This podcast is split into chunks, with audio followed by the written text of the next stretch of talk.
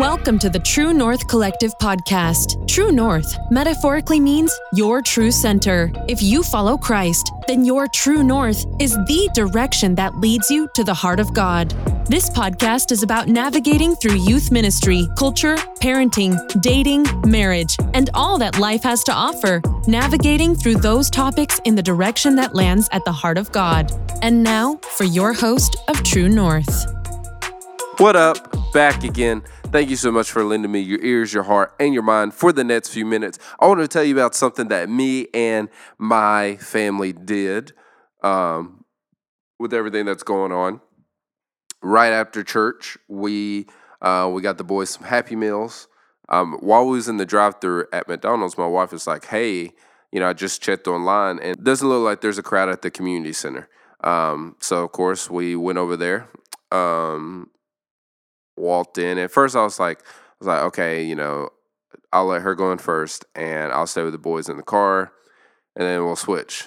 And she's like, no, let's take them out. Like, you know, let's let them be a part of this as well. So I was like, yeah, you know what? Yeah, let's do it. It's morphin' time! So we went in there, you know, showed them our uh, driver's license, fit out the information, then went to, uh, you know, to the appropriate stations and voted.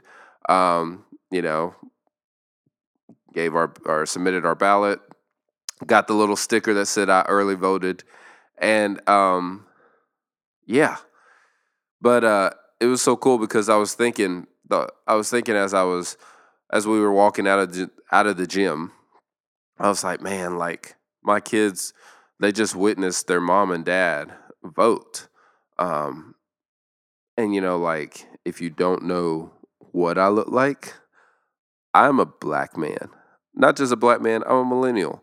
Um, so it's almost, uh, it could seem kind of like an oxymoron for me to do early voting, let alone voting at all. Um, and of course, you know, you have the people outside, you know, with the, you know, um, the recommendations or, or the voting guides and all that. And, you know, we're nice and we take them and, you know, throw them away later, I guess, you know.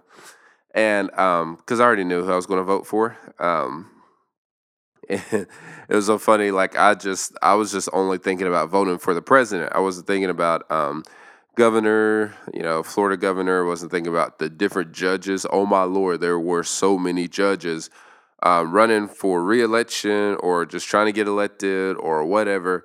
Um, I was like, who are these people? I don't know. So halfway through it, I'm like, Holy Spirit, lead me, lead me on who to select and who not to select. And then, of course, you have the different amendments. Do you want to keep? Do you vote to keep? Do you vote to eradicate? Da da da. So, you know, it's all good.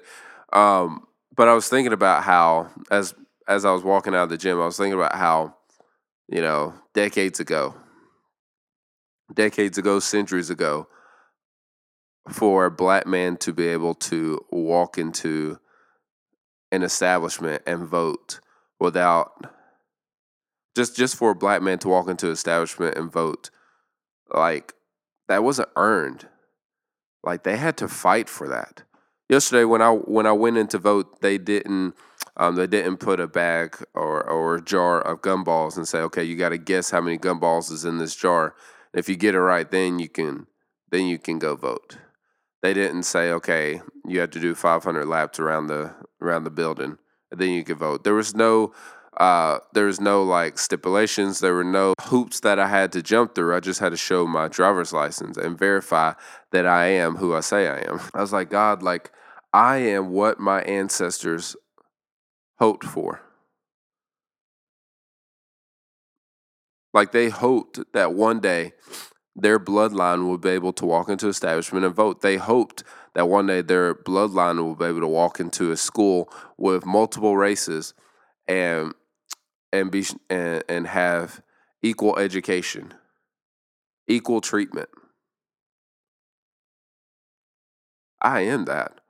And it got heavy even when I was in the car and I was driving us home. I was just thinking about that and trying not to verbalize it because, you know, I had the, the boys screaming whatever they were screaming. And, um, and my wife's pregnant. So a lot of times, well, she gets sick really easily. So especially we're traveling and stuff, you know. Um, so I'm just I'm meditating on that in my mind.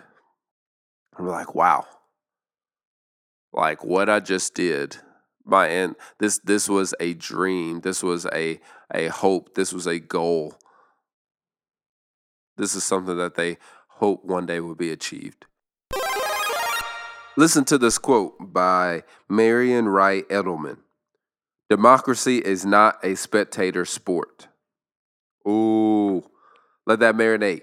Democracy is not a spectator sport. So by the time you hear this podcast, probably early voting is done, and now it's just, you know, um, regular voting. I encourage you to go vote. Um, if you a if you are a follower of Jesus, I encourage you um, pray. We come here tonight, Lord. Thank you, Master. And now, Lord. You don't have to get super spiritual. I mean, like if you want to fast, if you feel led to fast, do that. I'm not telling you what to do. I'm just encouraging you and asking you to pray. At least pray and say, you know what, God, let your spirit lead me on who to select on this ballot. Um, because at the end of the day, God knows which candidate, not just you know presidential candidate, but governor, judges, um, amendments. He knows what's going to align more with advancing His kingdom versus advancing the kingdom of darkness. So um, I encourage you to pray. But I, I I love that quote. Democracy is not a spectator sport. It's so easy. I was guilty um, in the 2008 election. I was guilty. I could have voted and I didn't. I was guilty of watching everyone else vote. Lindsay, did you go to the polls and watch everybody else literally vote? No, I did not. But I was guilty of, you know, going to work and hearing different people talk about voting and, and join, you know, just just be on the outside of the conversation, listen, listening, watching, being entertained with the debates and all that other stuff. And even on social media, just I was guilty of watching all the different arguments and and being entertained and and watching on uh, the news and watching them the the them counting and all that and the results. And you know when the results were in and Obama won I cheered. I was like woo! You know but like at the same time I really didn't have any right to cheer because I didn't contribute to that. I didn't vote you know? And then the second time that came around I was when it came time to uh, the Nets election, I was I, I contributed then. One, I was married, and I remember um, she's like, when it come time to to vote, she's like, so uh, what day you want to go vote? I was like, say what? Girl, what you talking about? Go vote. She's like, you don't vote. I said, no. Do you? She said, oh, we vote. mean not meaning her and her family meant like this household is going to vote. and I'm glad she took that stand because Fast forward, we vote. I encourage you, please, please, please vote. Please vote. Don't um don't just watch by the sideline. Don't think. Don't fall into the trapment that I fell into, which is believing that your voice doesn't matter, your opinion doesn't matter. They're not even going to count your vote. It's going to get lost in the mail. It's going to, you know, get you know, I, you didn't fill the bubble in correctly, therefore it won't count. All these different things that the enemy will try to tell you that your insecurities will try to play like a fiddle or like a track on repeat.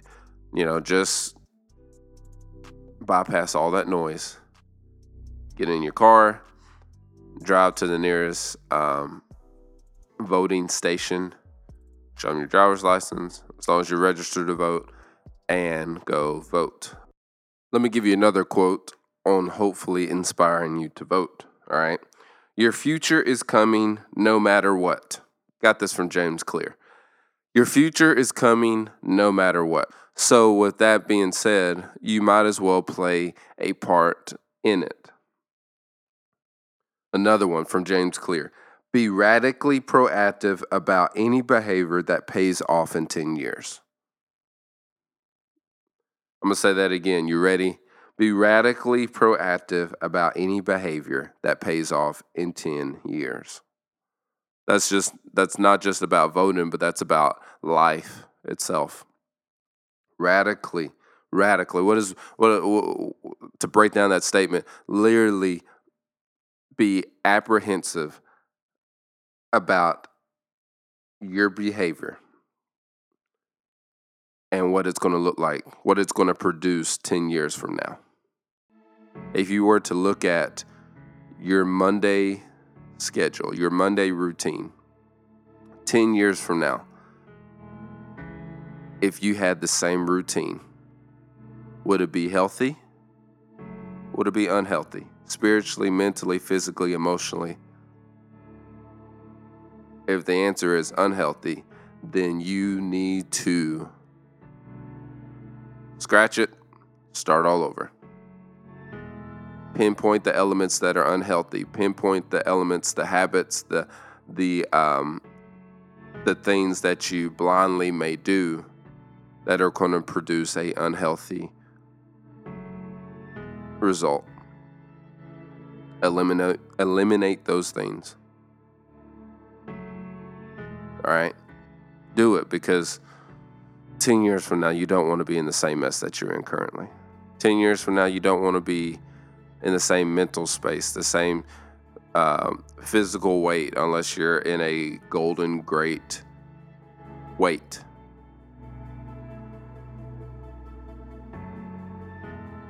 But I can assure you, the future is coming. It's time you play a part. Thank you so much for tuning in to True North. We hope you'll join us again next time.